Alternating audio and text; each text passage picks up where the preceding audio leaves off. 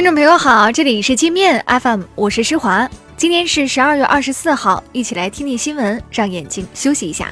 首先，我们来关注国内方面的消息。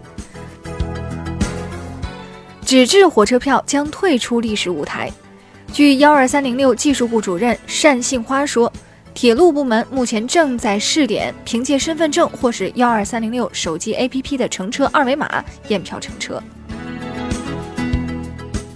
中船重工原总经理孙波被双开后，该公司七一八研究所原所长卜建杰也被开除党籍，移送司法机关惩处。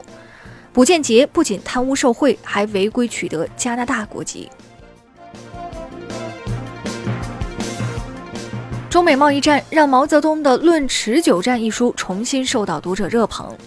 人民出版社十月中旬重印时，起初只准备印刷一万多本，后来两次加印八万本。《论持久战》是抗战期间毛泽东提出的一个重要论断，他驳斥了国民党内部“中国必亡论”和“中国速胜论”。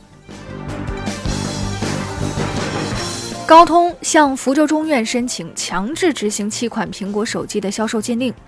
高通代理律师说，苹果至今未执行法院裁决。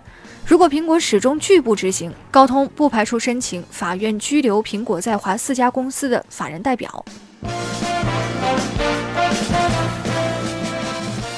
台北市长柯文哲罕见批评台独分子数典忘祖。柯文哲说，在台湾搞台独的人祖宗都来自大陆，包括蔡英文。蔡英文在台湾的第一代祖宗就是乾隆年间清朝政府派往台湾镇压农民起义的军官。歌神张学友今年已帮助警方抓获六十个逃犯，成为名副其实的逃犯克星。歌神提醒歌迷们，大数据技术太厉害了，要老老实实做不犯法的事，否则躲到哪里都会被抓。全国人大开始审议外商投资法草案，草案规定，国家依法保护外商投资企业的知识产权。鼓励开展技术合作，技术合作条件由投资各方协商确定，不得利用行政手段强制转让技术。中国高铁运营里程今年底将达到二点九万公里，超过世界高铁总里程的三分之二。中国已成为世界上高铁里程最长、运输密度最高、城网运营最复杂的国家。中国社科院所属的多家机构预测，今年中国 GDP 增速会保持在百分之六点六左右，明年略有下降，增长率为百分之六点三。中国经济不会发生硬着陆。中国承担的联合国会费和维和费用分别增长至百分之十二和百分之十五点二，成为联合国第二大会费国。外交部说，这是中国国际影响力上升的体现，希望其他国家及时足额缴纳联合国有关费用。据全国人大财经委报告，渤海大型鱼类资源已近枯竭，小型鱼类资源严重衰减，部分污染严重地区已出现水体生物绝迹的海底沙漠。我国将于明年元旦起对原产于新西兰、秘鲁、韩国、冰岛、澳大利亚等二十三个国家或地区的部分商品降税，对原产于香港、澳门的进口货物实施零关税。广东新丰县民政局原局长李翠琼等人为谋取非法利益，利用职权合伙违规成立托养中心，虐待受托养人致死。